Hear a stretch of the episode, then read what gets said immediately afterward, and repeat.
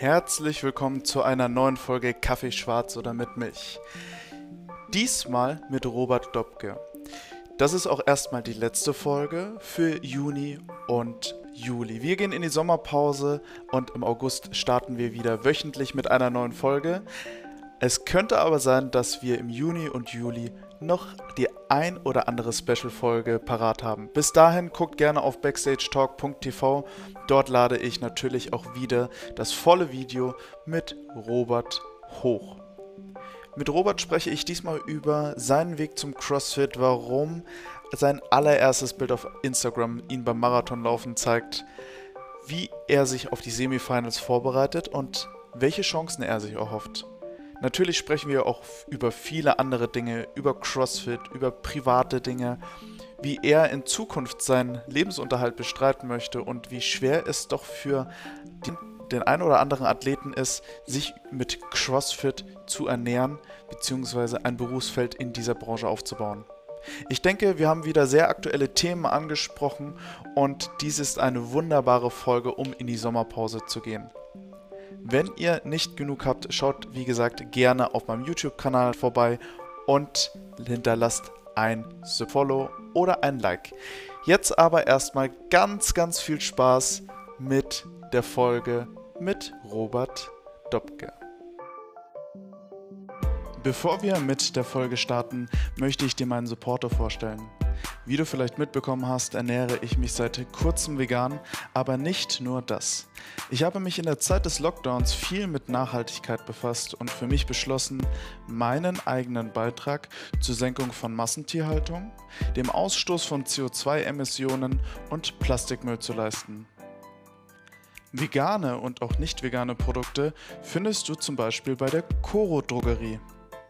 Dort bekomme ich alles für mein morgendliches Frühstück, vegane Burger Patties und Seitan aus dem Glas für mein Mittagessen und viele weitere zuckerfreie Snacks, Nüsse und Trockenfrüchte für den Alltag. Durch die Großpackung, die Coro anbietet, kann ich gezielt Verpackungsmüll reduzieren, um meinen Beitrag zu einer gesünderen Welt zu leisten. Wenn du bei deiner nächsten Bestellung bei der Coro Drogerie 5 Alex 5 in die Rabattcode-Zeile eingibst, bekommst du 5% Rabatt auf deine Bestellung.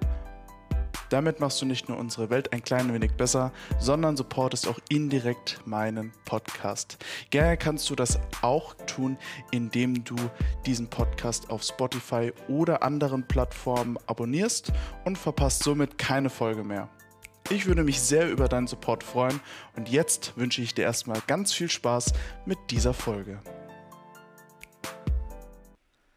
Goedemorgen bij Koffie Zwart en uh, Zwart of met Melk. Ik ben Robert samen met Alex en wij, um, ja, wij nemen vandaag een podcast op en we praten over CrossFit, over uh, koffie, training en heel veel andere dingen. En ik uh, wens jullie heel veel plezier. Würde ich sagen, let's go. Ja, moin Leute, äh, herzlich willkommen zu Kaffee Schwarzer mit Milch mit äh, mir und Alexander Kapf. Äh, ich hoffe, ihr habt eine, einen schönen Tag vor euch und ich hoffe, ihr genießt die folgende Stunde, wo wir so ein bisschen quatschen äh, über Kaffee, über CrossFit, über alle sonstigen Dinge und ich wünsche euch dabei ganz, ganz viel Spaß. Ich glaube, das war mit die schönste Einleitung, die ich äh, jemals bei, bei meinem Podcast bisher hatte. Ähm, ja, wir haben uns äh, gerade schon begrüßt. Wir haben 10 Uhr morgens und wir sind beide schon relativ früh wach an diesem Feiertag. Du musstest ja, ne? arbeiten. Ich ähm, ja. musste auch arbeiten. Auch. Ja. ja. Jeder muss in Corona ganz viel arbeiten. Ja. So ist das, wenn äh, privat und geschäftlich quasi ineinander verfließen durch Homeoffice und alles. True, true. Ähm, Homeoffice, wie trinkst du äh, deinen Kaffee am liebsten im Homeoffice? Äh, da habe ich jetzt äh, sogar länger drüber nachgedacht vor dem Podcast. Ähm, eigentlich beides. Ich sag mal so, wenn ich mehr Zeit habe, dann gerne mit Milch. Dann mache ich auch irgendwie gerne Cappuccino oder so. Und wenn es jetzt heißt, okay, gleich Training und ich muss los, dann ist es meist nur ein Espresso. Aber ähm, ja, ich liebe beides. Großer Kaffee-Fan. großer Kaffee-Fan. Ich muss ganz ehrlich sagen, ich kann, also das Erste, was ich am Tag tue, ähm, früher, muss ich ganz ehrlich gestehen, war es ähm, Triple K. Kaffee, Kippe, K. Kacken. Also, Triple K ist cool, ja. Ähm, diesmal lasse ich die Kippe weg. Ähm, aber wie, wie sieht denn deine Morgenroutine aus? Also wenn du jetzt, du stehst ja unter der Woche auch noch ein bisschen früher auf, kann es sein? Ja, nicht mehr ganz so früh, ähm, aber meist ist, äh, ja, ich will nicht sagen Double K, ähm, aber so in die Richtung. Also ähm, ich probiere immer so zumindest ein, zwei Gläser Wasser von einem Kaffee zu trinken, aber dann ist es eigentlich Aufstehen so um halb acht, acht. Ähm, dann entweder mache ich ein bisschen was für die Uni oder direkt, ähm, ja, wie du sagst, Kaffee, Frühstück und dann äh, erste Session direkt. Das ist immer so ein bisschen tagesabhängig, aber ähm, eigentlich immer direkt mit einem Kaffee starten. Eigentlich jeden Morgen. Also gibt wenige Tage, wo ich nicht mit einem Kaffee starte, wenn ich ehrlich bin. Was, was, was hat es mit dem Wasser vor dem Kaffee auf sich? Das hatte ich jetzt schon bei Milena im, äh, in der Story mal gesehen, dass äh, du ihr das abtrainiert hast, dass sie vorher immer schön Wasser trinkt. Ja, ist wichtig. Äh, nee, ganz lustig. Ähm, ihr habt ja immer morgens euren Kaffeetalk mit Miri und mit Nico. Und ähm, irgendwann habe ich das mal bei Miri Krug in der Story gesehen. Oder bei Nuba Me Nutrition. Ähm, meine ich zumindest. Ist, glaube ich, auch schon länger her, aber ich glaube, sie hat, sie hat mal gesagt, dass man vor dem ersten Kaffee, oder dass die zumindest vor dem ersten Kaffee auf jeden Fall Wasser trinkt. Und äh, dann hat sich das irgendwie bei mir so eingeschlichen, dass ich, äh, keine Ahnung, also man hat es ja auch schon öfter gelesen, so mit einem Glas Wasser in den Tag zu starten, soll wohl gut sein für Gesundheit, Organe, weil das ganze System hochfährt, irgendwie sowas. Und ähm, deswegen hat sich das irgendwie so eingeschlichen, dass ich irgendwie zumindest äh, ein, wenn nicht zwei Gläser oder einen halben Liter Wasser vorher trinke. Machst du auch Zitrone und Salz rein? Weil das ist ja die letzten Monate, würde ich jetzt mal sagen, der Shit gewesen, der Ja, Gamechanger für alle. Wir müssen jetzt Zitrone und Salz ins Wasser reinmachen. also da, da wären wir wieder bei äh, Triple K. Ähm, Kumpel von mir hat das gemacht und der meinte, der war danach mindestens drei, vier Mal sofort Toilettengang. Ähm, aber ich habe es nie angefangen. Ja, aber das soll wohl sehr stoffwechselerregend sein, Müssen wir vielleicht so nochmal, gehört habe. müssen wir vielleicht noch mal Hendrik fragen. Ähm, Schon Hendrik macht das, ne? Ich glaube, bei Hendrik habe ich das mal in der Story gesehen. eh, definitiv habe ich das bei Hendrik das erste Mal gesehen. Und ähm, auch mit hi- hier mit dem Himalaya-Salz. Himalaya-Salz, genau. Stimmt, stimmt. Genau, da wird Vielleicht erstmal, ändere ich das auch und mache das mal und berichte dann mal nach einer Woche, was so passiert ist. da, da wird erstmal das ähm, Salz aus Tibet eingeführt, damit wir dann. Ähm, bei, du könntest ja direkt aus der Nordsee saufen. Ja, ich habe es nicht so weit. Du bist ja ähm, in ähm, Hamburg mehr oder weniger schon dein Leben lang. Bist du auch dort geboren? Ja, Ha geborener Hamburger raised. schon immer. Wie, wie, wie war so deine, deine ersten Berührungspunkte mal mit einer anderen Stadt? Boah, fühlt sich komisch an, drüber zu reden jetzt während Corona. Also ich weiß nicht, wie lange ich Hamburg nicht verlassen habe. Ähm, aber ähm, also ich glaube, viele wissen das gar nicht. Ich bin äh, halb Holländer. Also ich habe zwei Staatsbürgerschaften. Ähm, und groß oder quasi komplette Familie kommt auch aus Holland. Deswegen bin ich so ein bisschen, ich will nicht sagen zweigleisig aufgewachsen, aber war immer sehr, sehr viel da. Das war irgendwie so ein zweites Zuhause. Ähm, und sonst war ich eigentlich immer in den Sommerferien viel gereist, so mit den Eltern. Wie gut ist dein aber Holländisch? fließend. Fließend. Ähm, äh, kannst du vielleicht ähm, mir da nochmal das Intro auf Holländisch geben? Oh mein Gott, das ist immer das Schlimmste, wenn Leute sagen, kannst du irgendwas auf Holländisch sagen? Ja, und dann sagt man so, was denn? Ja, irgendwas. Ähm, aber warte, ich habe sehr lange Holländisch gesprochen, aber ich kann dir gerne das Intro nochmal auf Holländisch geben. Ähm, gib mir eine Sekunde. Äh, ich hafte nicht für grammatikalische Richtigkeit. Das ist bei mir so ein bisschen raus, aber ich tue mein Bestes. Um, goedemorgen bij Koffie Zwart en uh, Zwart of met Melk. Ik ben Robert samen met Alex en wij, um, ja, wij nemen vandaag een podcast op en we praten over CrossFit, over uh, koffie, training en heel veel andere dingen. En ik uh, wens jullie heel veel plezier. Krass.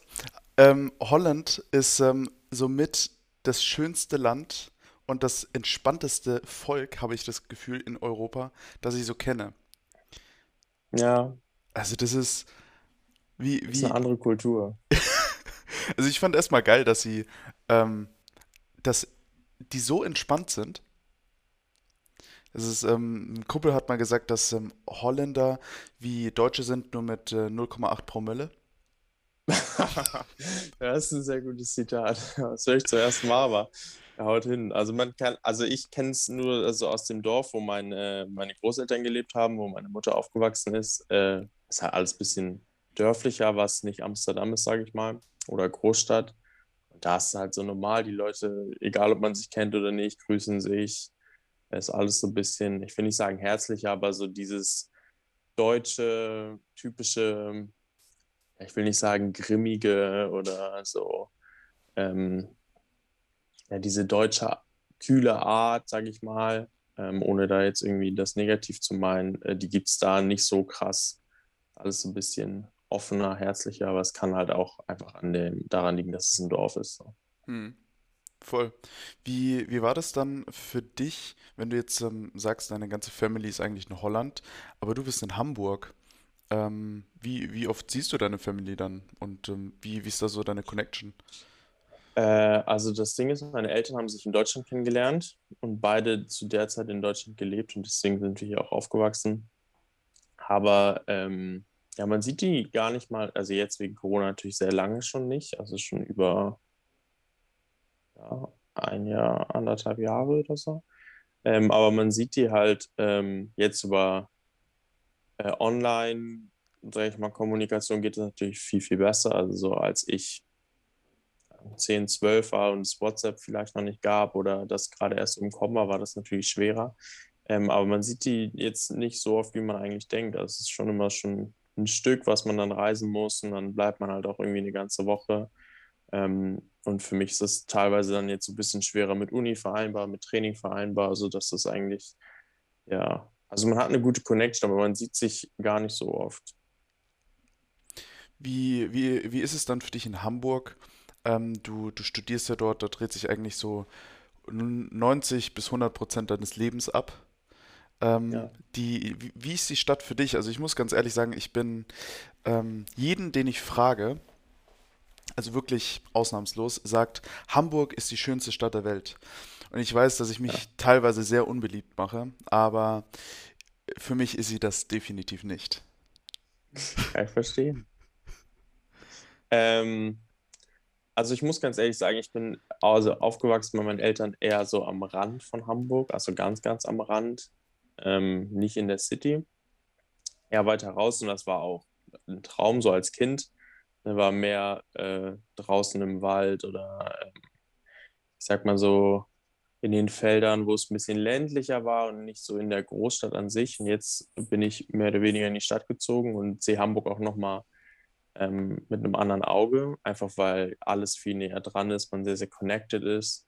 Und das, was ich an Hamburg halt so mag, ist, dass alles relativ eng beieinander ist. Also man, ähm, man bekommt das irgendwie gar nicht so mit, wenn man irgendwie Bahn fährt oder so, aber wenn man mal so äh, durch die Stadt cruist und sieht, äh, wie nah die Dinge eigentlich beieinander sind, also irgendwie von Alster bis Kiez zu äh, CrossFit Box und dann auf einmal ist man auf der anderen Seite der Alster, liegt alles sehr nah beieinander. Das äh, ist sehr, sehr schön. Und für mich ist es einfach, ich bin hier aufgewachsen und absolute Traumstadt, habe alles, was ich habe. Studiere auch nicht woanders und ja. Was wäre denn die, die nächst schönere Stadt, also dein Platz 2 quasi? Boah, ich weiß gar nicht, ob man dafür über die Grenze müsste oder nicht. Ich mag Berlin auf jeden Fall. Ich war noch nicht so oft in Berlin, Berlin ist ehrlich. dreckig, todesdreckig. Das habe ich auch gehört. Vor allem ist es groß, oder nicht? Also so riesig. Also meine ersten Berührungspunkte mit Berlin waren, dass ich definitiv eine Stunde einplanen muss. Für Das ist alles. krass, ne? Ja, also definitiv, wenn ich Freunde besuchen gehe, und das macht man ähm, als Zugezogener, glaube ich, eher als, als echter Berliner. Also Ja, viele meiner Freunde, die sagen so, hä, warum, was, ich wohne in Schöneberg, so warum fährst du jetzt nach Spandau? So, das ist ein anderes Kiez. Wir kennen die Leute nicht so auf die Art. Ähm, als krass. Zugezogener ist man eher schon so ein bisschen mehr around, würde ich sagen. Mhm. Aber ähm, du fährst definitiv eine Stunde von A nach B. Das ist schon krass. Vor allem, ich habe immer gelernt, dass das öffentliche Nahverkehrsnetz oder so in Berlin sehr, sehr gut in Hamburg scheiße. Das wurde mir in der Schule immer gesagt. Man sollte sich das von Berlin als Vorbild nehmen. Ja, ähm, aber ich, ich weiß nicht, ob. Ist trotzdem groß. ja, es gibt so ein, es gibt so ein paar Sachen, so U8 und Ringbahn ist in Berlin halt auch irgendwie schwierig. Also, Ja. also Ringbahn von ähm, Lichtenberg nach Schöneberg, da fährst du durch Kreuzberg und Neukölln. Das, Mhm. Da fährst du halt durch, ich sage jetzt nicht Brennpunkte, weil es nicht stimmt, aber Ja, es ist schon ähm, ähm, Hamburg, ähm, wie heißt es, Wilhelmsburg, hinterm, hinter dem Bahnhof? ja, Wilhelmsburg ist schon, ich glaube, ist südlich der Elbe. Ja, aber das sind auch, da gibt es auch so sozialere Brennpunkte, wobei das inzwischen alles so ein bisschen, ich sag mal, modernisiert wird. Ja, dann sagen wir Hamburg-Harburg. Hm, ja, ja. Also, ähm, ich, meine, ähm, meine Erfahrung mit Hamburg, ähm, ich hatte eine ganze Zeit lang beruflich in Hamburg zu tun Ja. und ähm, da habe ich noch für eine größere Fitnessstudio-Company gearbeitet und wir wollten uns mit jemandem treffen, der mehrere Apotheken besessen hat Okay. und äh, wollten mit dem ein ganz normales Business-Meeting machen und er ist nicht aufgekreuzt. Und ähm, das war in Hamburg-Harburg. Und einen Tag später haben wir durch die Zeitung erfahren, dass er mit einer Axt umgebracht wurde. Das war meine erste Berührung tatsächlich mit Hamburg. What? Und das ist mir in Berlin noch nie passiert. Okay, das ist echt krass. Ähm, ja, aber wenn wir mal ähm, so ein bisschen in deine sportliche Richtung gehen, dann ähm, kennt man dich definitiv mittlerweile, bist du nicht mehr wegzudenken aus der deutschen CrossFit-Szene. Das erste Bild, was du auf Instagram aber jemals gepostet hast, war bei dem Hamburg-Marathon, Oh Gott. Haspa-Marathon mit Da macht jemand seine Arbeit. Nicht, ich gehe nicht unvorbereitet da rein, ähm, mit der Line That was a shit lot effort for a free banana every 5k. Ja. Wie, warum? Na, Marathon wird sich jetzt viele, viele fragen. Hm. Ähm, allerdings für viele Crossfitter ein Marathon auf dem Rudergerät, ja klar, kam ja auch bei den Games dran. Hm. Ähm, ist das deine, deine erste Berührung mit Sport gewesen? Also Laufen? Du hast, ähm, du hast da noch ein T-Shirt an mit Run Fast, also Ja, war nicht so fest, der Marathon.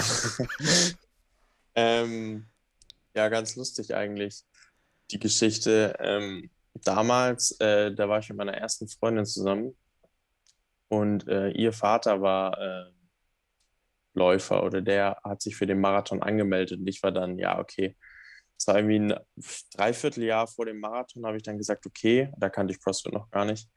Ähm, okay, sehen wir, von, wer von uns beiden schneller ist habe mich angemeldet, dachte, okay, das ist unbedingt eine Sache, die ich machen möchte. So, die Straßen sind abgesperrt, man läuft durch äh, die komplette Stadt, man sieht das alles von einem anderen Auge aus und ähm, ja, hat, ist einfach Teil von diesem riesigen Event. Und wenn man es schafft, ne, ich meine, wie viele Leute können von sich, von sich aus sagen, sie sind einen Marathon gelaufen, ähm, habe ich mich dazu angemeldet, habe sogar regelmäßig trainiert, so die ersten gefühlt drei Wochen.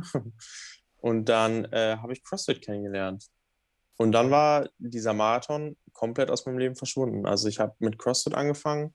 Ich bin nicht mehr laufen gewesen. Ich habe äh, locker, ja, ich glaube, in Monaten bis zu dem Marathon vielleicht so vier, fünf Kilo Muskelmasse zugenommen.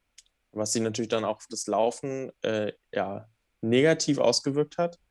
Und dann kam aber dieser Tag, ähm, wo ich dann wusste, okay, jetzt ähm, sind es nur noch zwei Wochen. Dann bin ich einmal laufen gewesen, bin einen halben Marathon gelaufen, zwei Wochen vor dem richtigen, hatte Krämpfe bis geht nicht mehr, musste mich irgendwie nach Hause schleppen und dann war ich, war mir schon klar, okay, das wird jetzt, wird jetzt schwer.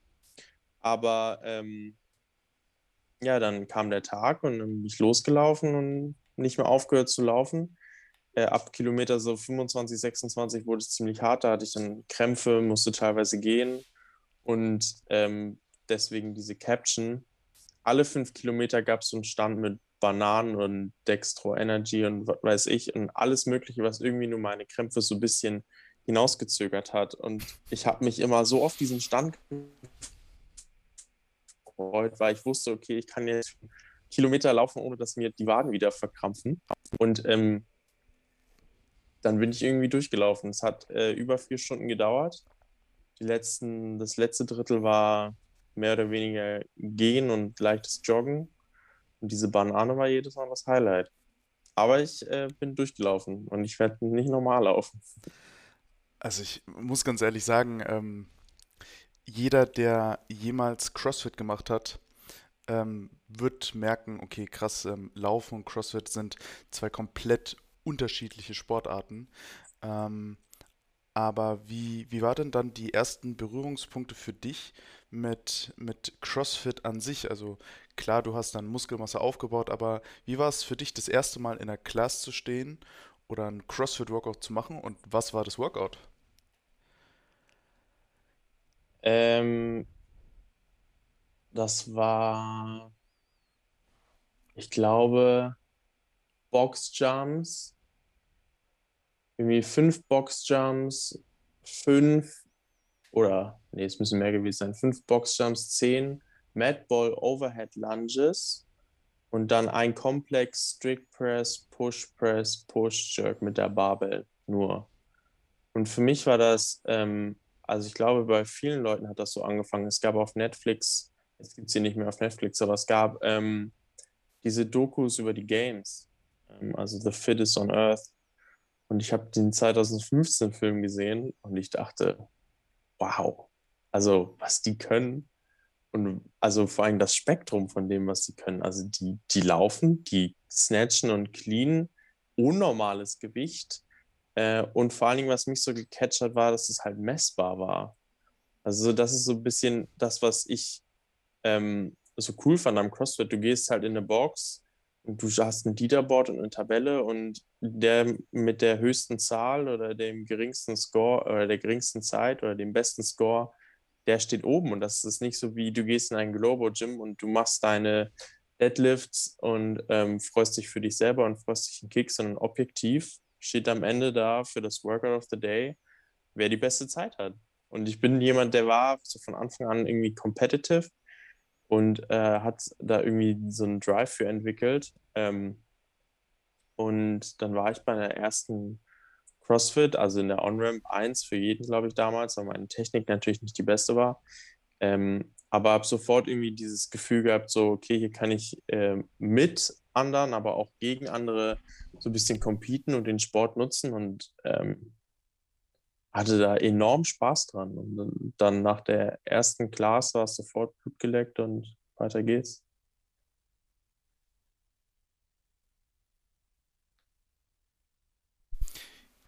Jetzt ist das ja dein Start gewesen zum, zum CrossFit. Du bist mittlerweile 2021 ähm, bei den Semifinals qualifiziert.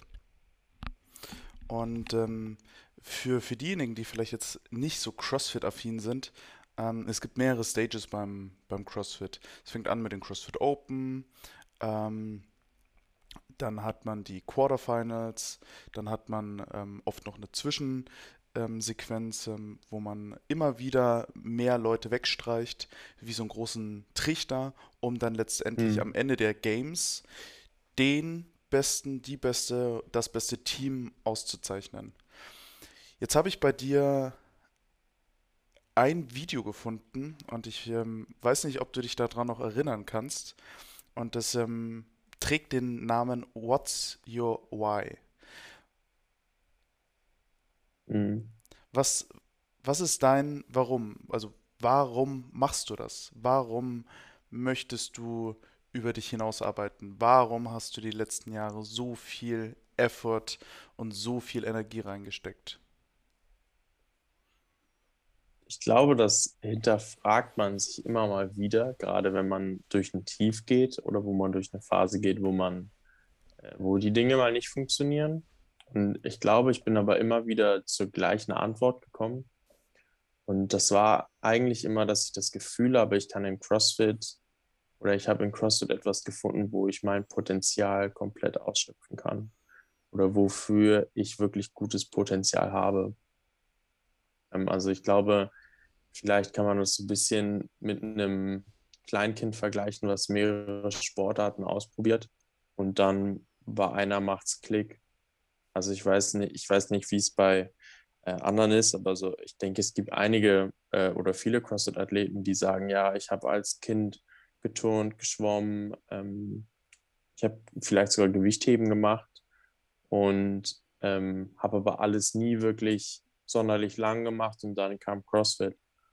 Und ähm, bei mir war es so, ich habe lange Fußball gespielt, ich habe ähm, viel Bodyweight Fitness vorher gemacht, so für mich selber, ähm, war Laufen. Und als dann CrossFit kam, hatte ich irgendwie das Gefühl, nicht, dass ich äh, nur Spaß an der Sache habe, sondern dass ich auch irgendwie eine Veranlagung dafür habe, schnell besser zu werden. Ich will nicht sagen, dass ich jetzt irgendwie äh, Talent habe oder sowas, aber ich hatte das Gefühl, dass ähm, ich schnell Fortschritte machen kann, es mir Spaß macht und dass ich hier irgendwas habe, ähm, wo ich am Ende darauf zurückgucken könnte in der Zukunft und sagen kann, dass ich hier ähm, mein Potenzial ausgeschöpft habe, was von dem, was ich kann, von dem, was mir Spaß macht, von dem, was ich machen möchte. Und ähm, ich glaube, jeder kann also vielleicht so ein bisschen relaten, aber wenn ich so ein Tief habe und das passiert öfter, als man denkt, ich glaube, das passiert äh, auch den Elite-Athleten öfter, als man so denkt. Ne? Das ist so die, die sogenannte Instagram-Bubble. Ne? Alles läuft immer gut. Alle zwei Wochen gibt es ein PR und äh, Training ist super. Und hier habe ich, äh, ja, keine Ahnung, 100 Kilo für 20 Reps bewegt oder so. Ähm, äh, kam ich halt immer wieder zu der Antwort so, ja, ich, es macht mir Spaß und ich glaube, wenn ich irgendwie in 10, 15 Jahren zurückblicke, würde ich es bereuen, wenn ich dem nicht hinterhergehe. Jetzt warst du ja die letzten Jahre auf jeden Fall immer gut ähm, bei Wettkämpfen unterwegs. Ähm, ich glaube, das erste Mal, muss ich sagen, bist du mir aufgefallen beim Halfway There Throwdown. Ja, ja. Ähm, das war ähm, sehr krass. Du hast aber auch schon einige andere Wettkämpfe hinter dir. Was war denn für dich so der, ähm, der beeindruckendste Wettkampf, wo du vielleicht auch so ein bisschen viel Pipi in der Hose hattest? War das dein erster Wettkampf oder war ähm, oder ist es mehr so ein bisschen das Teilnehmerfeld, wenn man mit ähm, schon ein bisschen erfahreneren Athleten auf der Stage dann auf einmal steht? Ja, auf jeden Fall. Also meine erste große Competition war der German Throwdown 20. 18. Ähm, und das war, es war ein riesiges Ding. So Adrian Mundwieler war da, Christoph Horvath war da. Ähm, von den deutschen Athleten war so die Elite gefühlt da. Ähm, aber das war für mich komplett unerreichbar. Also ich habe mich da irgendwie als Vorletzter qualifiziert, glaube ich. Und allein da zu sein, war das Achievement in sich. Also mit den Leuten auf dem Floor zu stehen und die Erfahrung zu sammeln und Workouts zu machen, das war eigentlich das Highlight an sich. Und so wirklich Pipi in der Hose hatte ich dann beim Halfway Death Throwdown. Weil das da nicht so wirklich darum ging, okay, du hast dich qualifiziert und ähm, die ganze Erfahrung, das drumherum an sich ist quasi die Belohnung, sondern ich habe mich, glaube ich, als Sechster qualifiziert und ich wusste, wenn, wenn die Workouts vielleicht nicht schlecht sind und ähm, ich bisschen Glück habe und alles gebe, dann kann man hier auch mal gut nach vorne kommen. Und ich glaube, das löst auch irgendwo so ein bisschen so einen Druck aus, mit dem ich ja, vielleicht nicht ganz so gut umgehen kann wie einige andere. Also ich bin dann, dann eher so ein bisschen, ja, oh, 15 Ring Muscle Ups. Andere Leute können das besser als ich. Äh, Ring Muscle Ups, kurze Ringe, habe ich schon Ewigkeiten nicht gemacht, sowas. Ähm, aber ja, das war so gerade vom letzten Workout, wo es dann darum ging, okay, Podium, klappt das, klappt das nicht. Dann, ich weiß nicht, ob du dich daran erinnern kannst, ähm, habe ich ja irgendwie zu viele Raps gemacht, beziehungsweise ähm, bin an die Bar, obwohl meine Kipping, Parallel Handstand Push-Ups noch nicht durch waren. Ich habe den Judge nicht gehört. Also habe ich irgendwie Toast to Bar gemacht, musste aber noch mal in die Handstand Push-Ups und dann wurde mir noch mal Zeit abgezogen am Ende und das war, äh, ich glaube, das war wirklich der Moment, wo ich am meisten ja, Druck auch verspürt habe, weil ich wusste, ich muss performen, damit das klappt. Und es war nicht, äh, ich stehe hier und ich genieße jeden, jeden Moment, ähm, weil ich äh, in der Halle 45 hier in Mainz bin, sondern es war mehr so, okay, hast es hierher geschafft, ein Workout noch und du kannst hier aufs Podium springen. Ja, das war auf jeden Fall, Halfway There Throwdown war äh, wild teilweise, weil da ja auch ja. ein bisschen andere Sachen getestet wurden. Ähm, ich kann mich an, an ähm, den Sportplatz erinnern, wo man dann auf einmal ja. ähm, ähm, hier beinahe anheben, wie heißt das? Sag's mal nochmal. LSIT. LSIT, genau. LSIT einfach machen musste ja, auf Time. So. Ja. Ganz komische Sache für manche. Die haben dann irgendwie so 10 also Sekunden gemacht. Ja, ja, ich habe danach auch gedacht, oh Gott, ich muss mehr L-Sits machen. Also ähm, man rechnet damit nicht. Aber das war auch, glaube ich, eine Sache, die so ein bisschen äh, cool war. Es war ja so ein Triplet quasi aus äh, L-Sit, Handstand Walk und dann diesem Sled Push. Ähm, und das war wirklich cool und spezifisch. Das hat Spaß gemacht, ja. Es war auch eine sehr, sehr coole Competition, muss ich sagen. Sehr viele interessante Events. Hatten irgendwie Trailrun und die fünf Minuten danach eine Deadlift Ladder. Ich hatte so einen enormen Muskelkater nach dem Tag schon. Ich weiß nicht, wann ich das letzte Mal acht Kilometer gelaufen bin. Äh, und danach direkt einen Max Deadlift hinterher, also Beine waren tot. Ähm, aber es hat enorm viel Spaß gemacht, auf jeden Fall. Was, ähm, was war denn für dich bisher aus deiner gesamten CrossFit-Karriere bis jetzt so das unangenehmste Workout, was du jemals gemacht hast? Auf einer Competition und im Gegensatz dazu in einem Training? Boah. Da kommen viele Momente hoch. Ähm, also was super eklig war, ähm, war Death Race. Einmal Death Race gemacht. Ich weiß nicht, ob du das kennst. Das ist dieses fünf Runden, 15 Kalorien Assault Bike und 10 Burpees.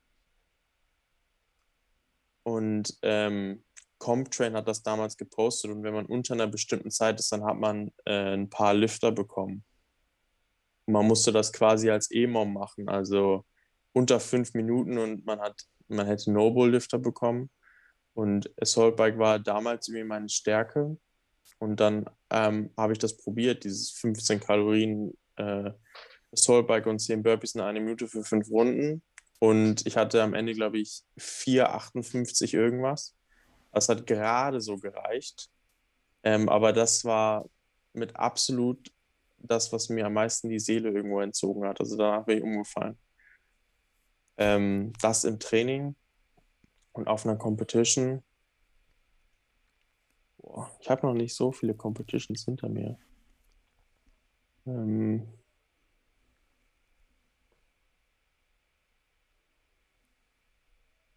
Ja, doch, äh, Halfway There Throwdown mit den Bike Erg am Ende. Ich weiß nicht, ob du dich daran erinnern kannst. Definitiv. Bike Erg Damper 10, 50 Kalorien am Ende und davor waren irgendwie Wallballs und mhm. Box Jump Over, aber über die Box. Ja. Und die Beine waren weg und ich, ich war nicht im äh, letzten Heat, sondern im vorletzten und links war äh, John Schäfer ich weiß nicht, ob du den kennst, aber äh, der ist irgendwie zwei, drei Sekunden vor mir aufs Bike. Und dann am Ende wusste man, okay, man muss diese 50 Kalorien sprinten, so gut es geht. Und das war, das war richtig eklig. Ich glaube, davon gibt es auch noch Videos, wo ich dann am Ende wie so eine Drama Queen auf dem Boden liege. Aber diese letzten 50 Kalorien auf dem Bike Erg, äh, Damper 10, das war, das war toll. Das ist viel Laktat, ne? Ja, enorm viel. Definitiv. Ich habe ähm, so eine, ähm, ein Workout, das hast du tatsächlich äh, mit jemandem zusammen gemacht. Und zwar habt ihr da unheimlich lange gerudert. Und zwar war das damals mit Noel. Stimmt, das habe ich jetzt ganz vergessen. Das war eigentlich viel, viel schlimmer. Was, was, was habt ihr da genau gemacht und was ist euch da währenddessen durch den Kopf gegangen? Das war, das war wild, ja. Äh, wir haben damals zusammen mit Voss und Mad About Juice, das ist so ein Café hier in Hamburg, ähm, haben wir Spenden gesammelt für den ASB. Es war während des ersten Lockdowns. Also als Corona noch äh, ja, relativ äh, neu war in unserer Welt. Und da haben wir quasi für den ASB Spenden gesammelt und dann hieß es, okay, wir müssen irgendwas Absurdes machen, wir streamen das. Und dann haben wir gesagt, okay, weil es gab keine Competitions, es äh, war eine komplett ungewisse Zeit und wir haben dann gesagt, okay, wir rudern 100 Kilometer und weil das nicht verrückt genug ist, ähm, für jeden Euro, der gespendet wird, machen wir ein Burpee. Also ähm, wenn wir jetzt rudern und da kommt 10 Euro rein, dann macht einer, der, der nicht rudert, 10 Burpees. Und das haben wir vielleicht ein bisschen unterschätzt. Vor allen Dingen, was dann die Burpees anbelangte, weil wir dachten, ja, okay, wenn da irgendwie jetzt so 300, 400 Euro zusammenkommen, dann ist das schon sehr, sehr gut, weil wer guckt sich das so lange an? Aber diese 300, 400 Euro waren, ich glaube, innerhalb von, lass es einer Stunde sein, weg und dann am Ende waren es über 1000. Und die Leute fanden es dann einfach irgendwie lustig, uns Burpees zu geben, indem sie irgendwie Geld spenden. Und diese Burpee-Liste wurde einfach länger und länger. Und Burpee ist ja, ich sag mal, ein sehr core-lastiges Movement, wo du ja sehr viel hingst, also sehr viel Gebeuge und beim Rudern auch viel Gebeuge. Und wenn du, ähm, ja, ich glaube, es hat fast sieben Stunden gedauert und am Ende hat sich fast so ein bisschen so angefühlt, als wäre man leicht angetrunken, weil man nicht mehr wusste, wohin. Und der Körper in, äh, einfach in so einem Modus war, den man vorher noch nicht kannte. Also mir haben Stellen wehgetan. Bizeps, Ellbogenbeuge, Kniebeuge, äh, alles war irgendwie sehr, sehr schmerzhaft, aber äh, am Ende kamen über 1200 Euro zusammen. Und äh, hier auch nochmal Danke an alle, die damals gespendet haben. Und das war ein Abenteuer für sich, aber danach, äh, also drei Tage lang, ging gar nichts. Wie, wie kommt man auf so eine Idee? Also ich meine, die Idee, Spenden zu sammeln, ist mega cool. Finde ich auch immer noch geil und sollte es vielleicht in diesem Lockdown auch nochmal geben. Ähm, aber das ist ja, es ist ja schon, hat einen Hang zur, zum Selbstzerstörerischen, wenn man sagt, na gut, also ja. ähm, Rudern und Burpees können wir machen, ähm, let's go, so auf die Art. Ja, es war, ich glaube, es war anfangs eher ein Witz und dann wurde es aber mehr und mehr ernst. Also ich glaube, das war eher so ein Joke, aber wir wussten schon, es muss irgendwas. Also ich glaube, wir waren anfangs bei 50 äh, Kilometern und dann war es aber so, ja, okay, wir müssen das irgendwie schon ein bisschen verrückter machen, damit das halt so ein bisschen Aufmerksamkeit bekommt. Und ich glaube, Max Planer, äh, Shoutout an der Stelle, kennst du ja wahrscheinlich auch, ist ja auch in Berlin. Äh, der hat das damals so ein bisschen promotet. Tino Krohn, ähm, guter Freund, hat das dann auch so ein bisschen auf Instagram verbreitet also ein paar Leute mit so ein bisschen mehr Reichweite und dadurch hat das irgendwie, weil das eben diese 100 Kilometer waren, hat das so ein bisschen äh, für Aufsehen gesorgt. Boris Benker, glaube ich, auch irgendwie was gepostet und ähm, ich sag mal so, wenn wir gesagt hätten, wir rudern 20 äh, Kilometer, dann äh, so, das machen einige Leute so oder haben einige Leute so gemacht. Also es musste schon irgendwie eine Zahl sein, die sehr, sehr, sehr wild ist und so kamen wir irgendwie auf die 100. ja, also ähm, Hut ab auf jeden Fall an der Stelle, ähm, was, äh, was das angeht. Aber das war ja wahrscheinlich nicht deine einzige kardiolastige ähm, Grenzerfahrung. Du machst ja nicht nur CrossFit oder warst nicht nur bei CrossFit-Wettkämpfen, sondern du warst auch schon bei einem Hyrox-Wettkampf. Oh ja, ähm. Jetzt, ähm, jetzt muss man vielleicht ähm, fairerweise sagen, nicht alles ist CrossFit, aber alles ist Functional Fitness. Ja. Ähm, Hyrox ist nicht CrossFit. Ähm, CrossFit ist nicht Hyrox, aber beides ist Functional Fitness. Was war denn für dich da der größte Unterschied von einem Hyrox-Event zu einem CrossFit-Event? Die Atmosphäre ist zum einen eine andere. Also äh, ich glaube beim CrossFit, ähm, zumindest auf den Competitions, wo ich war, ne, da hast du maximal zehn Lanes, wenn es hochkommt. Alle Leute stehen drumherum und du hast irgendwie so ein bisschen die Augen auf dir und es sind meistens kürzere Events. Also das ist du kennst es ja als Moderator, so bei, bei Marvel Death dann war es dann 3, 2, 1, Go. Dann kommt irgendwie dieses Airhorn und dann geht's los und dann ist da direkt so ein Hype. Man guckt irgendwie, wer ist wo und bei High Rocks verläuft sich das viel krasser. Also da laufen ja teilweise ähm, verschiedene Altersklassen oder Kategorien oder ähm, ja, vielleicht sogar Teams laufen mit Individuals und es verläuft sich komplett. Man hat da nicht so einen Überblick und es ist einfach enorm lang. Also man ist, man geht das Ganze lockerer an, man ist vielleicht auch teilweise über Strecken weniger fokussiert in dem Sinne. Okay, das will ich jetzt nicht unbedingt sagen, aber ähm, das dauert einfach über eine Stunde. Und so ein CrossFit-Event, das sind zehn Minuten, in denen du, ich sag mal, deinen Plan, deine Strategie Vollgas hast. Und bei Hyrox ist das mehr so ein Ding, du fängst ein bisschen lockerer an, du läufst jedes Mal ein Kilometer, also du machst eine Übung dann läufst du wieder ein Kilometer, du machst eine Übung, du läufst wieder ein Kilometer. Das ist so ein bisschen monotoner, länger, ausdauernder. Du verlierst teilweise den Überblick, wo du bist, ähm, im Gegensatz zum Feld. Und das ist beim CrossFit nicht so. Also es ist so ein bisschen direkter. Und die Belastung ist halt einfach eine ganz andere. Also ähm, man sagt ja immer so, ja, die Movements sind die gleichen, aber ich glaube, das Problem für einen CrossFit-Athleten beim Hyrox ist einfach A, wie oft laufen wir acht Kilometer? Also wenn du einen CrossFit-Workout machst und du läufst, dann sind das meistens irgendwie so vielleicht mal eine Meile, vielleicht mal vier mal 500 Meter oder 400 Meter in einem Workout. Beim CrossFit achtmal, äh, beim High Rocks ist es achtmal ein Kilometer. Und dazwischen ist es nicht so, dass die Übung 15 Sekunden dauert, sondern dann ruderst du einen Kilometer, du skiest einen Kilometer, du hast 100 Wallballs am Ende. Und das ist so eine Time-Domain, die über eine Stunde geht. Und da bist du als CrossFitter einfach nicht dran gewöhnt. Also wann macht man irgendwie 60 Minuten M-Rap freiwillig? Freiwillig vor allem. Kommt im CrossFit nicht vor, ja. Ganz kurz, ich muss mal meinen Strom anschließen. Ja, ja.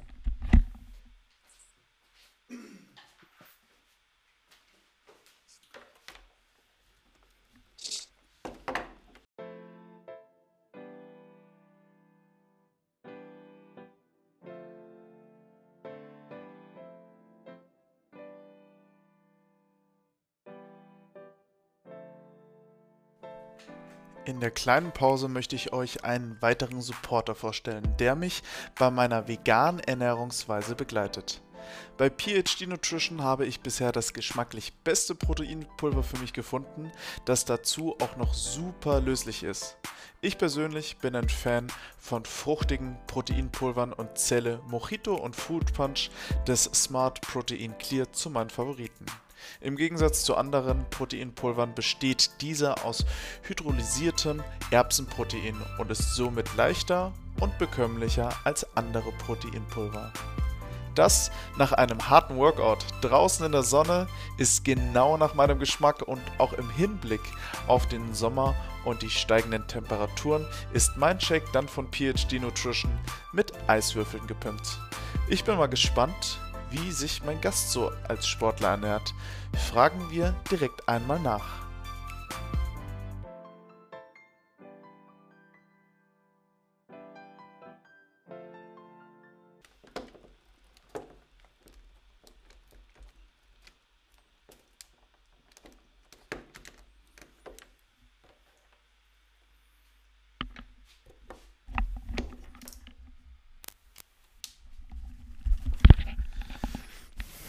Definitiv habe ich gedacht, dass es noch länger hält. Aber ein Hoch auf Apple, manchmal. Man kennt ihn. Man kennt ihn. Ähm, wie, also ich, ich sehe, dass du eigentlich im Ausdauer bist du gut, du bist unheimlich stark. Das ähm, verfehlen manche so ein bisschen, ähm, wenn man nicht wirklich immer wieder die Athleten vorm Auge hat. Da sieht man immer so, ah ja, der sieht muskulös aus, der muss auch gut sein.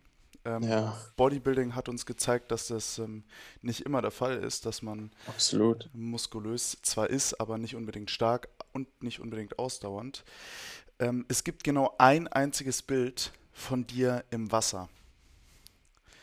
Ähm, wo du, wo ich dich aber auch gesehen habe. Das war damals bei Battle the Beach. Ich glaube, da bist du auf dem Foto, sieht man deine Hand oder deinen Rücken oder so. Ja. Man, man sieht meine Hand, könnte ich sein. Sieht nach meiner Hand aus. Ähm, bist du auch noch gut im Schwimmen? Also du bist stark, Nee. du bist ausdauernd. Nein. Das ist wirklich äh, eine Sache, mit der äh, da müsste ich theoretisch echt enorm dran arbeiten. Aber es ist momentan jetzt, wo alles online ist, äh, komplett irrelevant. Das darf man, glaube ich, auch nicht vergessen. Ähm, aber so für den Halfway There Throwdown zum Beispiel bin ich, weil ich wusste, dass es in dem Jahr davor, 2018, ich weiß nicht, ob du da warst, ich war nicht da, aber da gab es ein Schwimmevent. Ne, Dave Nash denkt sich ja manchmal sehr verrückte Dinge aus oder plant da verrückte Dinge und da gab es ein Schwimmevent. Und ähm, ich wusste, dass das der Fall war und die Wahrscheinlichkeit, dass das wiederkommt, war halt irgendwie gegeben. Und da bin ich einmal die Woche auch schwimmen gegangen. Aber das war mehr Schadensbegrenzung schwimmen als äh, schwimmen, um wirklich sehr, sehr gut zu werden. Also da, das ist eine Sache, an der ich auf jeden Fall arbeiten muss. Warum sind so viele Crossfitter so schlecht im Schwimmen? Denn ähm, ja, ich war bei diesem Schwimmevent und ähm, es gab diejenigen, die ähm, diese Strecke in kürzester Zeit zurückgelegt haben. Liebe Was war denn Grüße. das Workout damals? Oh, Weißt du das, das noch? ich glaube, das waren 200 Meter Schwimmen, 200 oder 250, glaube ich, auf Zeit. Mhm. Ähm, was definitiv keine Strecke ist. Also es waren auch 25 Meter Bahn, soweit ich weiß. Ja, okay. Ähm, also irgendwie, ich glaube, 10, 10 Lanes schwimmen irgendwie. Ähm, Mhm. liebe Grüße an der Stelle an Max Krüger, ähm, Ex-Triathlet. Ähm, der, der ist das Ding halt Ist all geplanscht. davon geschwommen. Ja, also, nee, der hatte, ähm, ich, der hatte, ähm, Herold, ähm, als ähm, Pendant, glaube ich, und der ist auch ziemlich gut im Schwimmen. Ich meine, er kommt aber auch aus dem Schwimmen oder Triathlon. Ähm, und die haben sich sehr gut gebettelt. Aber da waren Athleten dabei, die sind Brust mit über dem, also Kopf über Wasser Ich geschwommen. glaube, das habe ich irgendwo gesehen, ja. Und es war, ähm, also du, du standest am Rand und hast Menschen dabei zugeguckt, wie sie versucht haben, nicht unterzugehen. Ja, ist krass, ne? ähm, bei einem Sportevent, wo Schwimmen auch drankommen könnte. Und viele haben wirklich geflucht, warum muss man Schwimmen auf einer Competition machen? Ähm, das ist nicht CrossFit. Und ähm, ich glaube, ein Jahr zuvor oder ein Jahr danach auch war Schwimmen so allgegenwärtig beim CrossFit, ähm, wo es dann einfach, hier, ihr müsst eins eine Meile schwimmen, dann Ja. müsst ihr zwei Meilen laufen und dann schicken wir euch wieder schwimmen. So auf die Art. Stimmt, stimmt, stimmt, bei den Games war das. Ja, aber so, der, selbst 2013 gab es schon Schwimmen bei den Games mit Barmuscle-Ups. Mhm. Äh, ich weiß noch, das hat Rich Froning damals, gibt es irgendwie ein Video, habe ich damals auch gesehen. Und ähm, keine Ahnung zu sagen, dass es nicht CrossFit ist, ja, finde ich jetzt ein bisschen sehr, sehr weit hergeholt. Ich glaube, was halt einfach beim Schwimmen äh, wichtig ist, ist, ist halt enorm, wie du eben schon sagtest, wie die Performance da variieren kann. Also das Schwimmen ist echt so ein Ding, da kannst du, wenn du einigermaßen gut bist, oder ich sag mal nicht einigermaßen scheiße, kannst du relativ weit vorne landen, weil wenig Leute das machen. Und ich glaube, das darf man eben nicht vergessen. So, ähm, jeder Crossfitter liftet, jeder Crossfitter äh, macht seine Ring Muscle Ups und äh, das oder das Feld ist relativ eng beieinander in solchen Events. Also da ähm, macht es nicht so super viel aus. Also da musst du einen riesigen Gewicht technisch irgendwie, keine Ahnung, 10, 15 Kilo draufpacken, äh, um da einen enormen Sprung zu machen. Sag ich mal, wenn man sich den ersten und den letzten anguckt. Beim Schwimmen ist es, glaube ich, nicht ganz so krass. Also wenn du da einigermaßen gut bist und einigermaßen Fortschritte machst oder einigermaßen besser bist als der Durchschnitt, dann kannst du halt da relativ weit vorne landen in dem Event. Ähm, klar gibt es die Spezialisten, aber wie du schon sagtest, jemand, der vielleicht ein super Crossfitter ist, oder ich sag Semifinals-Niveau, ähm, sage ich mal, der kann aber halt in so einem Schwimmevent auch mal ganz weit hinten landen. Ich glaube, da ist es echt wichtig, dass man sagt, okay, ich bin sehr, sehr breit aufgestellt, was meine Fähigkeiten anbelangt. Und wenn irgendwie sowas wie Schwimmen drankommt, dann gehe ich eben nicht unter, weil wir wissen es, ein äh, letzter, vorletzter Platz und man kann ein Podium vergessen. Ähm. Was, äh, was sind denn dann andere Schwächen, an denen du gerade mehr oder weniger wirklich arbeiten musst, neben dem Schwimmen, damit du eben nicht auf diesen letzten Platz oder ähm, zu viele Plätze nach unten abrutscht? Hm, ich glaube, man muss immer gucken. Also jetzt äh, bereite ich mich halt auf die Semifinals vor, so wie einige oder so wie hier ähm, einige andere auch aus Deutschland, die Moritz, Felix und Joshua. Ähm, und da muss man halt einfach gucken, okay, das Event ist online. Das heißt, schwimmen kannst du mal nicht drankommen, weil CrossFit-Boxen haben kein, kein Schwimmbad. Laufen wird wahrscheinlich auch nicht drankommen, weil, gut, es könnte natürlich sein, dass sie ein, äh, dass sie sagen, okay, ihr geht irgendwie zu einer Laufstrecke, aber die sind in Deutschland auch dicht, soweit ich weiß. Von daher ist die Wahrscheinlichkeit, dass Laufen drankommt, auch gering. Ähm, für mich das Wichtigste würden einfach Pistols sein. Pistols ist eine Sache, mit der ich ja immer noch Probleme habe aufgrund meiner schlechten Ankle Mobility. Und das ist da so ein bisschen wie beim Schwimmen. Also wenn man Pistols richtig gut kann, dann kann man sich richtig krass vom Feld absetzen, wenn man die schnell cycelt. Ähm, und wenn man sie nicht gut kann, so wie das bei mir zum Beispiel der Fall ist, dann landet man in so einem GHD Pistol Workout auch gerne mal ein bisschen weiter hinten. Wenn du dir jetzt mal das ähm, das Ranking angeguckt hast, beziehungsweise das Leaderboard. Ähm, es ist ja jetzt schon online, wer alles dann beim Lowlands, wo du dann auch ähm, bei den Semifinals startest, ähm, online. Und man kann da so ein bisschen durch die Namen durchgehen. Du stehst ah. da ähm, neben ähm, Athleten wie Frederik Egidius, Adrian Mundweiler. Du stehst hier neben Jan Matjaska aus der Schweiz, und ähm, Uldis Openix ähm, aus ähm, Lettland. Lettland, Litauen, ja. Ähm, wie, wie fühlt man sich da so als Athlet, wenn man neben solchen Namen dann auch steht? Ganz ehrlich, komplett surreal. Äh, also hätte ich nicht mit gerechnet. Ich hätte auch ehrlich gesagt schon fast nicht damit gerechnet, dass es für die Semifinals klappt.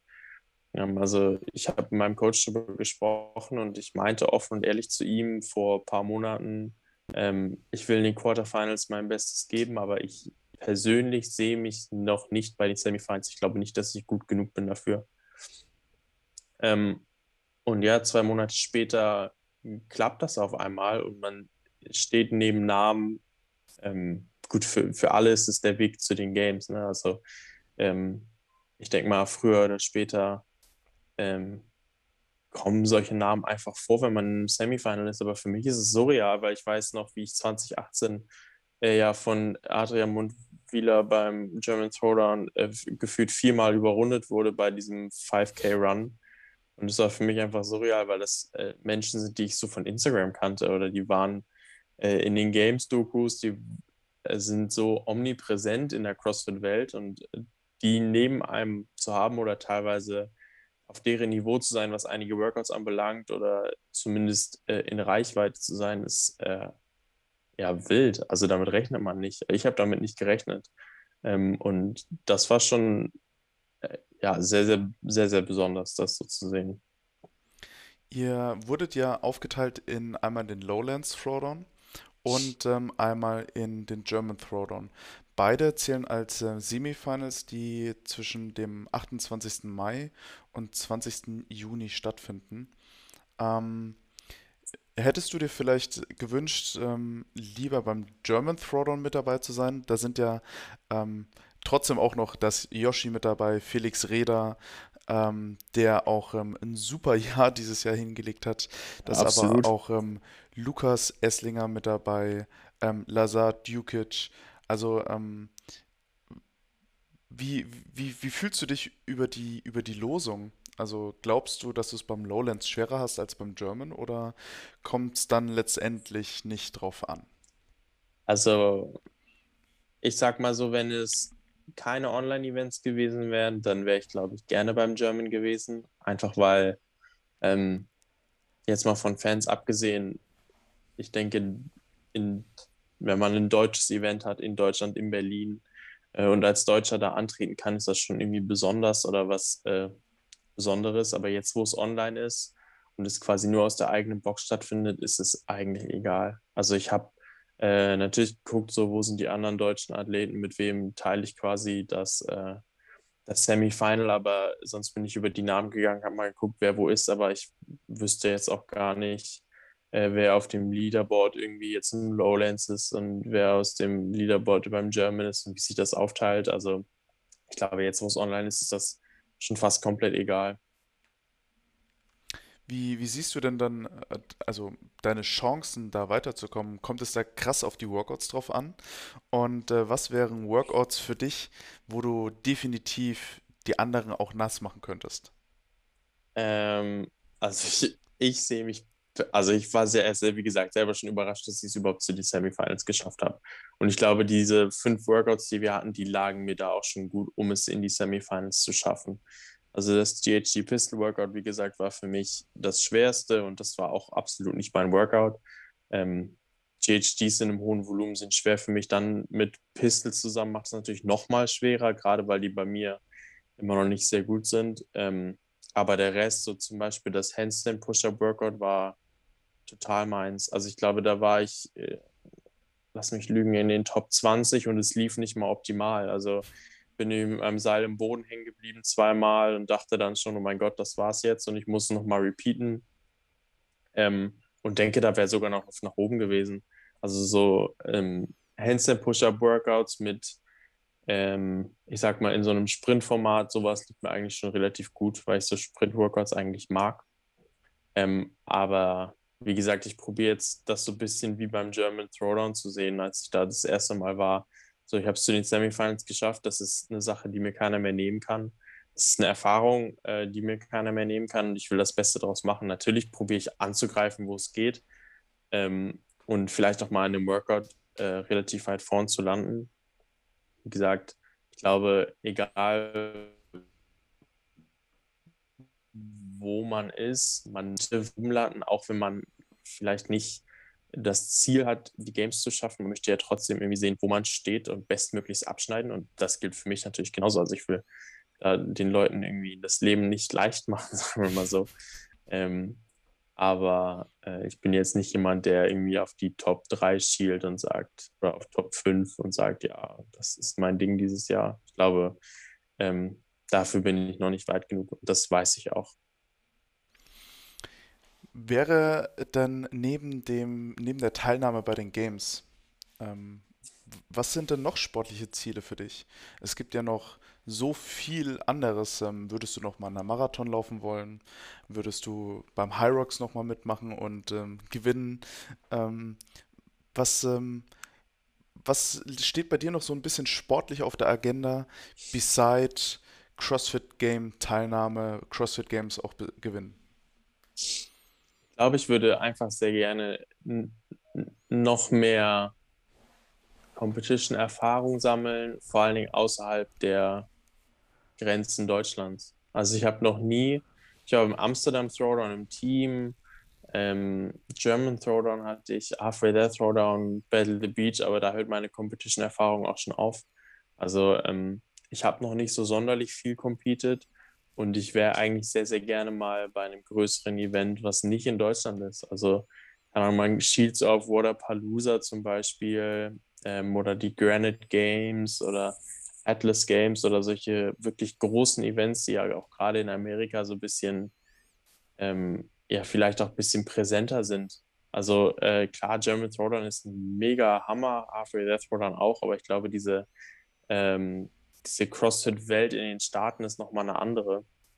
Und ich glaube, da mal zu competen oder irgendwie in Dubai, wo das Ganze nochmal ein Ticken größer ist und wo man dann auch hinreist und vielleicht mal so ein bisschen größere Namen hat, das ist auf jeden Fall auf der Liste. Und ansonsten, also Marathon ist, glaube ich, raus. das ist abgehakt. Die Krämpfe brauche ich nicht nochmal. Ähm, Aber sonst bin ich eigentlich da relativ offen. Also Rocks war zum Beispiel auch eine ganz spontane Entscheidung, einfach mal um die Erfahrung zu machen, um das irgendwie mal ähm, gemacht zu haben oder da mal ähm, ja mitzumachen. Ich glaube, das ist auch das Schöne an CrossFit, dass man relativ viel Fitness irgendwie hat und die aber auch nutzen kann. Also es gibt ja irgendwie noch so Sachen wie, ähm, also da bin ich jetzt gar nicht drin, aber sowas wie die Tactical Games oder solche Geschichten wie Spartan Races oder so ähm, Obstacle Races. So, das sind so Dinge, wo man sagt, okay, vielleicht wenn man gerade aus dem Competitive CrossFit raus ist, wer weiß, wann das sein wird, aber dass man irgendwie diese Erfahrung nochmal sammelt, weil ähm, man CrossFit eben anwenden kann, weil das vielleicht auch Erfahrungen sind, die schön sind, auf die man gern zurückguckt. Der Deutsche Bundesverband und ähm, die internationale Functional Fitness Federation hat sich ja so ein bisschen auf die Fahne geschrieben, den Functional Sport olympisch zu machen. Ja, stimmt. Ähm, wäre das vielleicht auch nochmal ein Ziel für dich, olympisches Gold im Functional Fitness zu holen? Also, das, also es wäre der absolute Hammer. Ähm, ich glaube, die Olympischen Spiele haben irgendeine, irgendwas Besonderes an sich, was viele andere Dinge nicht haben. Also ich bin von klein auf damit aufgewachsen, sowas zu verfolgen, sei es die Leichtathletik WM, sei es äh, Olympia, sei es irgendwie WM, irgendwie, was die Winterspiele anbelangt oder so. Ich glaube, es gibt irgendwie so, und das ist das Schöne an Sport, es verbindet Menschen und Nationen so ungemein. Also wenn man sich irgendwie mal vorstellt, wie diese Eröffnungszeremonie von den Olympischen Spielen aussieht, wo diese ganzen Nationen äh, quasi einlaufen und man sieht, wie die ganze Welt durch den Sport irgendwie äh, ja, verbunden wird. Ähm, und ich glaube, was das anbelangt, haben die Olympischen Spiele eine ganz besondere ja, Magie an sich. Also wie es, wie es connected, wie äh, Leute einfach ihr Land vertreten in einem Sport und es wird der Beste gekürt. Ähm, ich finde, das hat was ganz, ganz Besonderes an sich und vielleicht eine Sache, die im CrossFit noch nicht ganz so krass angekommen ist. Und wenn man sagt, okay, man schafft es irgendwie diese Sportart, ist ja jetzt dann nicht CrossFit, sondern Functional Fitness, olympisch zu machen, ich glaube, das wäre auf jeden Fall ein absoluter Traum, da bei den Olympischen Spielen teilzunehmen. Also ich glaube, für jeden Sportler ist das eine Sache, die kann einem A niemand mehr wegnehmen und B, wenn man sich zum Beispiel Max Lang anguckt, das ist eine Sache, ähm, also dann ist man oben angekommen, Olympia. Besser geht's nicht. Fernab vom, vom Sport ähm, bist du zwar wirklich im Sport mit drin, aber du finanzierst dich ja nicht durch den Sport groß. Also das ist jetzt nicht deine Haupteinnahmequelle. Du studierst noch und du ja. möchtest ja irgendwann mal ähm, vielleicht auch arbeiten ähm, in, in, in dem Bereich, wo du studierst. Ähm, wir haben uns jetzt sehr auf ähm, den Sport natürlich fokussiert, aber das ist ja nicht alles von deinem Leben. Wie, wie sieht es denn mit Studium gerade aus? Was studierst du? Wo zielst du vielleicht auch mal ab, beruflich irgendwann einzusteigen? Denn ähm, eins, wo ich dich jetzt natürlich auch präsent gesehen habe, ist ähm, die Sportler Plus App, wo du ja, ähm, ja die, neben der wundervollen Lissy ähm, das, äh, das männliche Pendant bildest. Äh, ja, also ähm, ich studiere in eine komplett andere Richtung. Ich studiere Jura im äh, vierten Semester jetzt. Ähm, und ich habe mir damals gesagt, also ich habe vorher eine Ausbildung gemacht in der Wirtschaftskanzlei und ich wollte das auch auf jeden Fall machen. Klar, unter Corona. Ähm, also ich hatte drei Monate Normal-Uni, ich sag mal mit Vorlesungen und äh, jedes Mal zur Uni gehen und seitdem, ähm, seit Corona sitze ich eigentlich nur zu Hause und mache Unikram. Ähm, es ist eine surreale Zeit. Ähm, aber ich habe mir damals gesagt, so solange ich CrossFit irgendwie mit Uni verbinden kann und ich sag mal diese Freiheit noch habe, ähm, zu studieren und ich sag mal die Vorzüge des Studierens irgendwie nutzen kann, die Zeit habe, mich in CrossFit zu investieren, will ich das auch machen. Ähm, ich weiß aber natürlich auch, dass das irgendwann endet. Ähm, und ich habe mir damals gesagt, so langfristig wird CrossFit einfach, weil es für mich keine berufliche Perspektive hat momentan, wer weiß, was sich daraus entwickelt. Ne? Man weiß nie, wie sich der Sport entwickelt, aber ähm, die Wahrscheinlichkeit, dass ich irgendwie davon leben kann, ist sehr, sehr, sehr, sehr, sehr gering. Äh, deswegen wird irgendwann, äh, wenn es gerade für mich Richtung Staatsexamen geht, CrossFit einfach weniger wichtig sein und dann werde ich mich auf mein Staatsexamen fokussieren und probieren, möglichst gut abzuschließen. Wer weiß, was dann kommt, aber ähm, CrossFit ist da auf jeden Fall eher eine temporäre Sache. Und ähm, klar, natürlich ziehe ich manchmal eine Trainingssession der Vorlesung vor und hole die Vorlesung danach. Oder ähm, es gibt Phasen, wo ich äh, gerade jetzt, wo die Semifinals kommen, wo ich ja viel trainiere und wenig Zeit drumherum habe und Uni so ein bisschen dem zurücktritt. Aber dann wird es auch wieder eine Phase geben, wo die Semifinals vorbei sind. Und dann äh, werde ich ähm, ja vermehrt am Schreibtisch sitzen und lernen und mich um die berufliche Zukunft kümmern. Das ist schwer manchmal in Einklang zu bringen, gerade jetzt.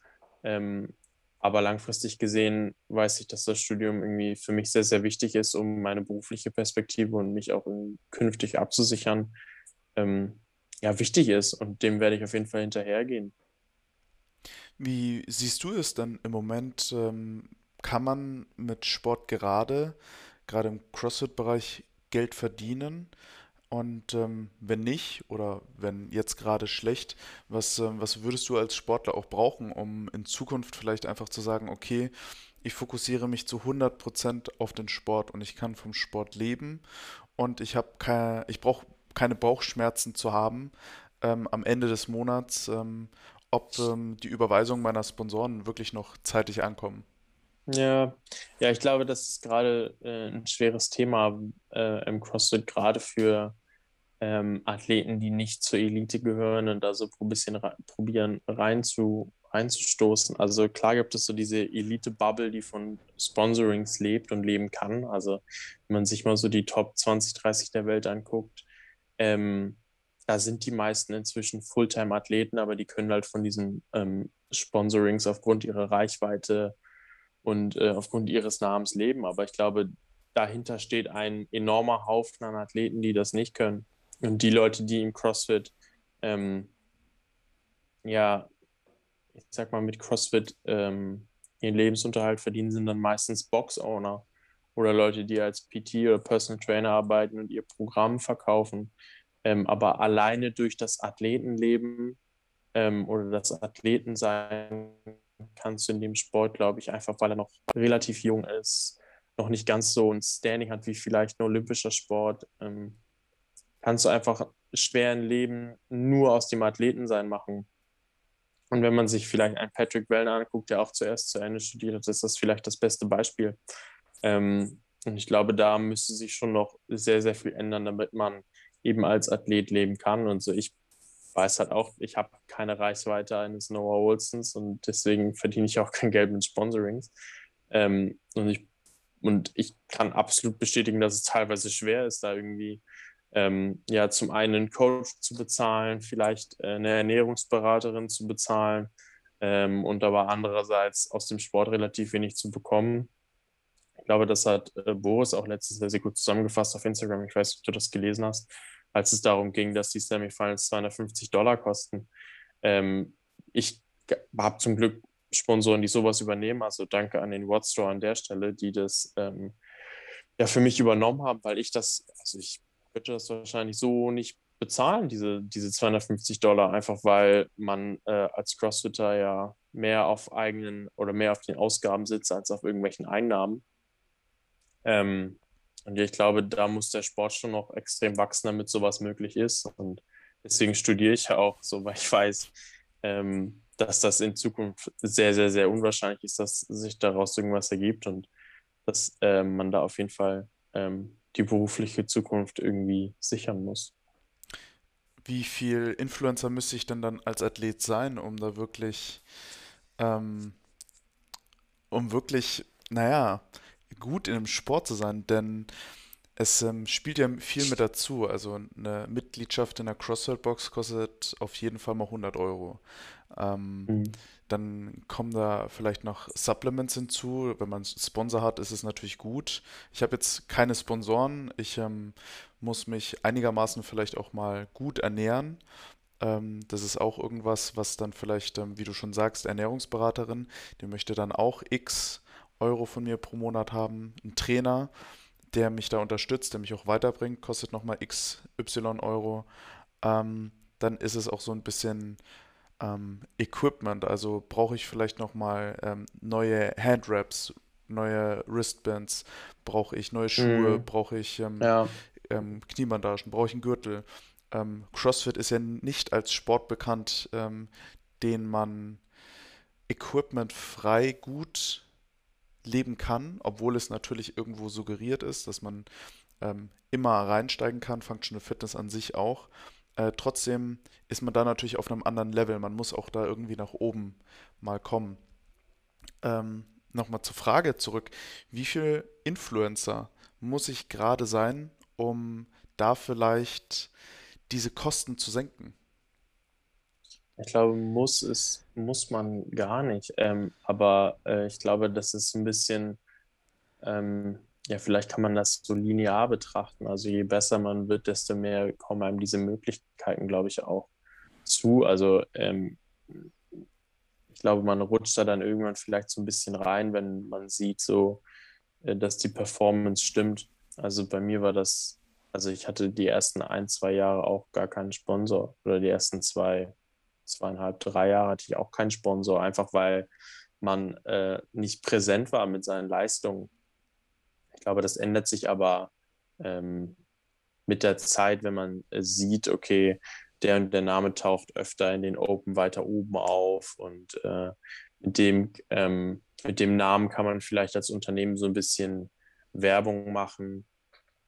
Ähm, ich glaube, ähm, ich glaube, man kann schon davon profitieren und ähm, also ich persönlich, ich mache nicht viel, nicht sonderlich viel Werbung auf Instagram. Ähm, oder probiere vor allen Dingen meine Sponsorings so zu halten, dass ich nicht irgendwie vertraglich gebunden bin an ähm, bitte zwei Posts die Woche mit dem und dem Rabattcode und so, weil ich persönlich poste jetzt nicht super viel.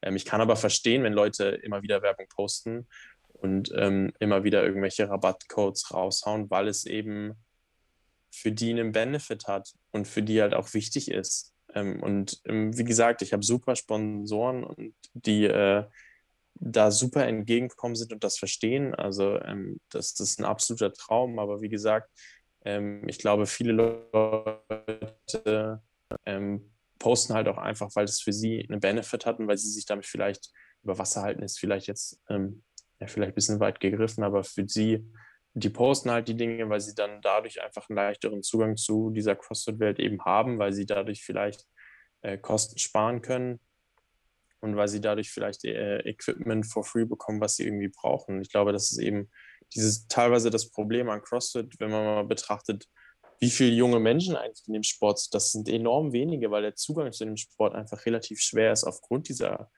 teilweise hohen Kosten. Ne? Du hast es eben gesagt, mindestens 100 Euro für eine Mitgliedschaft im Monat. Also ich glaube, hier in Hamburg kriegst du es unter 150 nicht. Ähm, wenn man jetzt mal irgendwie vier Classes oder mehr machen will oder äh, Flatrate.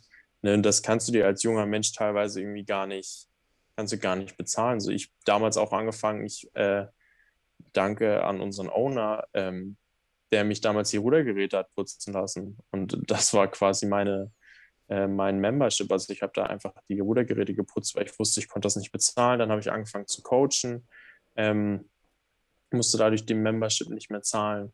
Ähm, aber für viele Leute ist es halt einfach, äh, wie finden sie so keinen Zugang zum Sport? Und jetzt gerade während Corona natürlich noch mal schlimmer. Aber ähm, ja, ich glaube, dass das Verhältnis da teilweise vielleicht so ein bisschen, ja, nicht falsch ist, aber es ist halt irgendwie schwer, da weit hochzukommen ohne auf andere angewiesen zu sein. Ähm, wie gesagt, man braucht Zeit, um zu trainieren. Ähm, man braucht teilweise Geld, um dann den Coach zu bezahlen, der einem das Training schreibt. Und äh, man hat aber weniger Zeit, um dieses Geld dann wieder zu verdienen, weil man trainieren muss, um den Coach zu bezahlen. So, es ist teilweise, äh, ich will nicht sagen Teufelskreis, aber äh, ja, irgendwie schwer. Und deswegen sind diese Sponsoren oder diese dieses hier, ich poste noch einen Rabattcode und nochmal Werbung, das ist irgendwie unabdinglich, weil äh, es für die Athleten teilweise gar nicht anders geht. Würde vielleicht für dich auch irgendwann mal im, im Traum stehen, wenn du so verbunden bist mit CrossFit, eine CrossFit-Box aufzumachen Oder sagst du, na gut, also ich ähm, studiere schon Jura, weil ähm, ich auch dann irgendwann mal in dem Berufsfeld arbeiten möchte? Ja, also, ähm,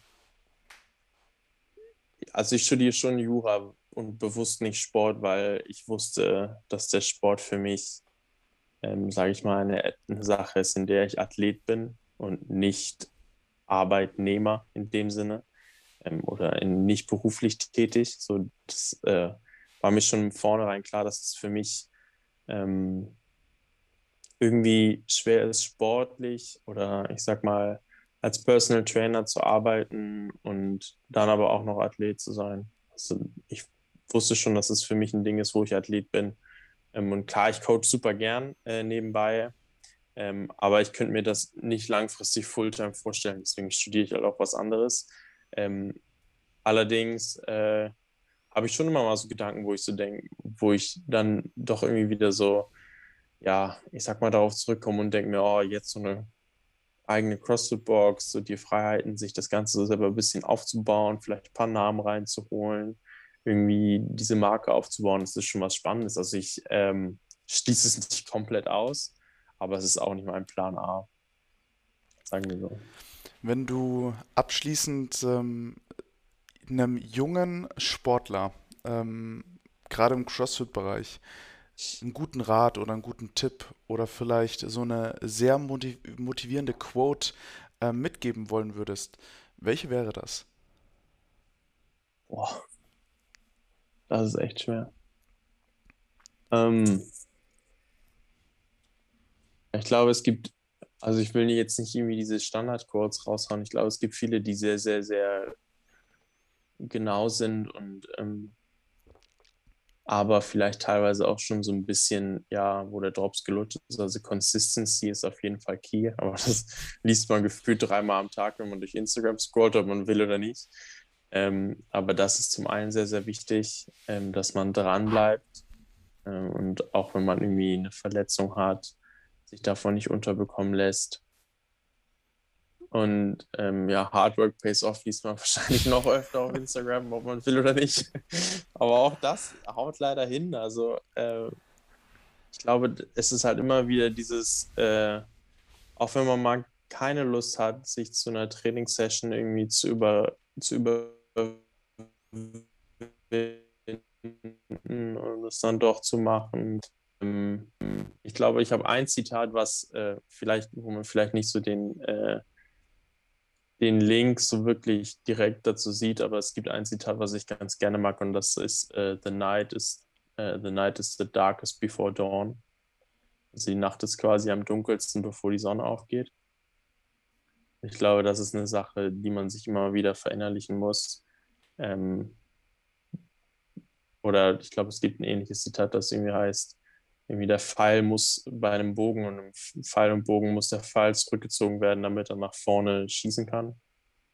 Das ist quasi das Gleiche. Ähm, ich glaube, man muss durch diese harten Zeiten durchgehen und ähm, ja, da einfach dranbleiben, wissend, dass es danach besser wird. Und ich glaube, jeder Crossfitter kennt das. Man failt Gewichte bei 80 Prozent.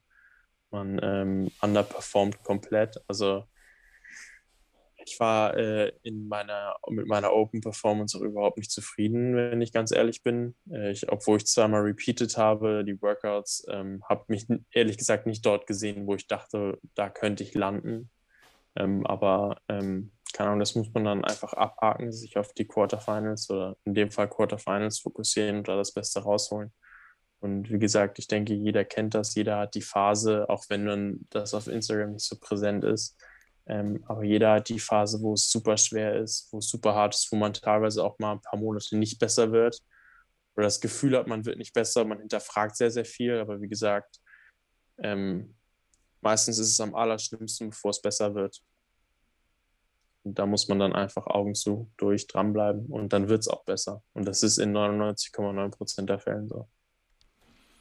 So, du hast jetzt quasi die letzten Worte und ähm, die letzten Worte von dieser Podcast-Folge. Ähm, da darfst du jemanden grüßen. Und ich möchte natürlich nicht, dass ähm, du jetzt irgendjemanden grüßt, sondern ich möchte von dir, dass du die Leute grüßt, die dich die letzten vier, fünf Jahre auf deiner Reise begleitet haben. Wen würdest du jetzt wissen lassen, dass diese wirklich zu deinem Team gehören, die immer hinter dir standen und dich bestärkt haben in deiner Reise, die jetzt bei den Semifinals gerade steht? Also im Grunde genommen sind das äh, drei Personen. Ähm, einmal äh, mein Coach, mit dem ich jetzt seit äh, knapp einem halben Jahr zusammenarbeite. Ähm, der versteht leider kein Wort Deutsch, aber an der Stelle trotzdem mentale Grüße gehen raus. Ähm, Wer ist dann äh, ist einer von Training Think Tank. Also kommt auch äh, aus den Staaten. Ähm, aber ja. Äh, dann auf jeden Fall äh, Noel Nagel. Also ich glaube, jeder kennt ihn. Ähm, das, ist einfach ein Mann für sich und der hat mich damals unter seine Fittiche genommen. Äh, ich weiß nicht, ob er das jetzt hört, aber der hat mich, äh, habe ich ihm auch schon 800 Mal gesagt, der hat mich damals unter seine Fittiche ein bisschen genommen, weil er schon CrossFit gemacht hat, als ich angefangen habe. Wir sind gleich alt, wir äh, ja, teilen die gleiche Leidenschaft. Ähm, ich weiß nicht, wir ähm, sind beste Freunde durch den Sport geworden und er, wie gesagt, er hat mich durch die Quarterfinals gepusht, er hat mich durch jede Qualifier gepusht, den ich bisher gemacht habe mit Strategien, mit Tipps, mit äh, Anschreien und allem ähm, stand er mir immer zur Seite. Äh, auch außerhalb des CrossFit-Sports kennt er mich, glaube ich, fast besser als jeder andere. Und ähm, ich glaube, das war für uns beide immer so ein Abenteuer, ähm, die wir, oder so ein Abenteuer, was wir zusammen, ähm, ja, äh, zusammen bestritten haben. Und dann gibt es noch eine Person, äh, ich glaube, ähm, der, äh, die, also die Person weiß, wer, wer, wer, gemeint ist oder sie weiß, wer sie ist, äh, die hat mich damals dann bestärkt, ähm, zu sagen, okay, ich gehe, äh, ich sollte irgendwie so ein bisschen mehr riskieren, was dieses CrossFit anbelangt und ich sollte mir einen Coach holen und ich sollte probieren, ähm, das Beste daraus zu machen, weil das für mich auch eine schwere Entscheidung war, okay, fokussiere ich mich jetzt 100% auf Studium oder gehe ich das Risiko und bezahle einen Coach und probiere so ein bisschen ähm, ja, Risiko einzugehen und mich ein bisschen noch mehr äh, ja, zu investieren in dieses CrossFit-Ding. Und ähm, wie gesagt, jetzt stehe ich in den Semifinals und es hat sich ausgezahlt. Also die drei. Liebe Grüße auch von mir. Danke, Robert, für dieses tolle Interview. Ja, ich danke dir. Es war sehr, sehr, sehr angenehm. Es war ein sehr angenehmes äh, ja, Environment und man konnte sehr, sehr frei sprechen. Wie gesagt, ich höre den Podcast auch so immer gern äh, mit anderen Leuten und äh, es war mir eine Ehre, hier zu sein.